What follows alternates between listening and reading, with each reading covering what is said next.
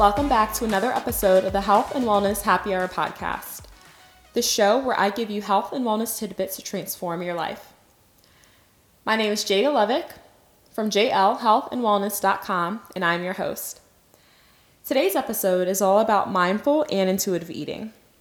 So, if you've ever felt like you're on a never ending diet roller coaster, you've had issues with binge eating or emotional eating, then today's episode is just for you. So, what is mindful eating? Mindful eating is not a diet, first off. Rather, it's being aware of experiences, cravings, and physical cues, meaning that when you're eating a meal, you're present in the here and now and you're not focusing on anything else but that food. Why is this important for us? To start, the way most of us eat as Americans is a cultural problem we have when you compare us to other countries we have more processed foods. We're a more rushed culture. You know it's the go go go mentality. And then we also have a lot of access to fast food. It's practically on every corner. Go back to when you were little even. If you did good in school or in sports etc your parents may have rewarded you with a food item such as ice cream. Whereas in a lot of other cultures they may have slower paces and this includes longer meal times Walking and biking may also be more frequently used as transportation, and their diets may be based on more whole foods due to agriculture in their land. This obviously isn't generalizing all Americans as unhealthy eaters, but a large majority of us for sure are, and with obesity climbing, that is a straight fact. So, I have seven tips from Harvard Health on ways to implement mindful eating. Number one, begin with your shopping list. So, when you're putting things in your shopping cart, you want to think what is the health value of this item? Make sure you're looking at your food labels. Don't grocery shop when you're extremely hungry, and be aware of your food selection. Number two, come to the table with an appetite, but of course not when you're ravenously hungry. Don't set yourself up for failure. Number three, start with a small portion. Put half of the food on your plate and put the other half in the refrigerator. So for me, this is, I can definitely attest to this one. I used to go to Chipotle a lot, like three to four times a week, I would say. And I would actually get a burrito pretty much every time. Chipotle is about 15 minutes from my house. I would actually drive, and on the way back, the burrito would actually already be gone by the time I got home because I would eat it in the car driving home. So now, what I do with my Chipotle, ever since I started implementing some of these tips is I usually get a bowl and I'll split half of the bowl on a plate and I'll put the other half back in the refrigerator. I really focus on what's in front of me and I take my time eating it. And I do tell myself, Jade, if you're still hungry, then you can have more. But what I realize is I'm actually not even hungry anymore. Sometimes I don't even need half of the bowl to feel full. Whereas before, while I was eating what was on my plate, I was just thinking, oh, I'm still hungry but I wasn't truly present. I was still hungry because I was focusing on the food that I did not have in front of me rather than what was in front of me, if that makes sense. You can also apply this to when you go out to a restaurant. When you order an entree and your entree comes, I'm sure it'll be a restaurant where the portion sizes are way too big, like most of them are. When your food comes, ask the server to bring you a to go box. And as soon as the server brings you your food, immediately put half of your food in the to go box and eat what you have on your plate. Start from there. That way, you're not overeating. That way, you're setting yourself up for success. You're preparing yourself. Number four, appreciate your food and eat to nourish your body. When you're eating your food, you truly want to remember that the reason for food in general is because we need fuel for our bodies.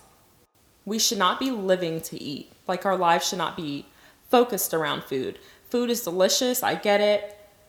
And it's super, super important to enjoy it.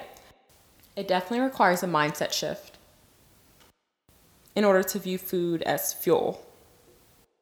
And that's not to say that you can't enjoy your food because trust me, I still very, very much enjoy my food, as I think you should. Number five, bring all of your senses to the meal. So, Try to avoid the distractions. Put the phone, laptop, etc. down at first. When you're distracted, then you're most likely going to overeat. That's just a fact. If you remove those distractions, then you'll actually realize, oh, I'm actually full now. Like, I don't need to eat anymore. Number six, take small bites and chew your food thoroughly. If you put your utensil down in between bites, this will kind of force you to eat slower. And then number seven, to close it off, like I just said before, just repeating it, is to eat slowly. So there we have it mindful eating. And then moving on to intuitive eating. So, intuitive eating and mindful eating have a lot of similarities, but the difference is that intuitive eating is a broader framework. It brings respecting your body in fullness, and it actually brings joy and pleasure back into the eating experience. And you eat, you still eat when you're hungry, you stop when you're full. Intuitive eating actually gives permission to eat and not have to be completely mindful during the process. So that's the main difference. It includes self care, satisfaction, and pleasure you're able to make food choices without experiencing guilt. So, to sum it up, intuitive eating is basically what we know as babies. When you were a baby, when you were hungry, you ate. When you were full, you stopped. We're hardwired that way. When you were a toddler, you did the same thing. Maybe you were pickier as a toddler, but at the end of the day, you ate when you were hungry, and then when you were full, you stopped eating.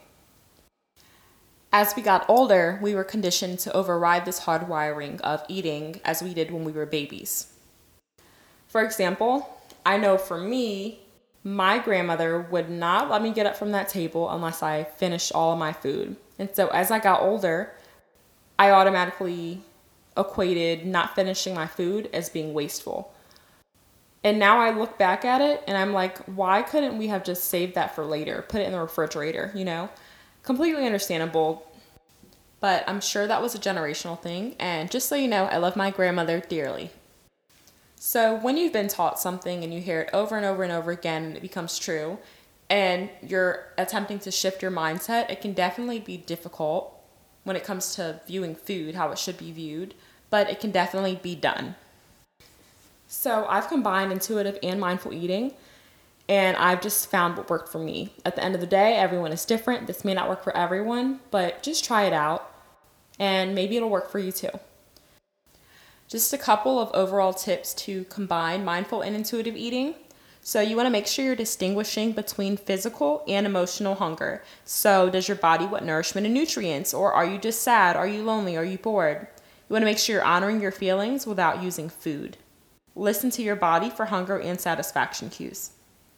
And then also, we want to try to shift the focus from losing weight, if that is your goal, to feelings such as increasing your energy, feeling strong, being alive, realizing that we are so much more than body, we're body, mind, spirit, and soul, and just taking all of that into account, being in tune with yourself. When you realize that you're so much more than just a body, and you take all of that into account, and you realize how incredible you truly are, then you'll realize that you don't have to count calories, you don't have to be restrictive, you don't have to be on a diet in order to hit your goals. You can accomplish that eating all your favorite foods, just in moderation. And the tools that you need to hit your goals are already within yourself. So stay consistent, be mindful, and I'll chat with you guys on the next episode. This podcast is intended for informational purposes only and is not intended to be a substitute for actual medical or mental health advice from a doctor, psychologist, or any other medical or mental health professional. I am simply here to educate and empower you on health and wellness topics that commonly affect us.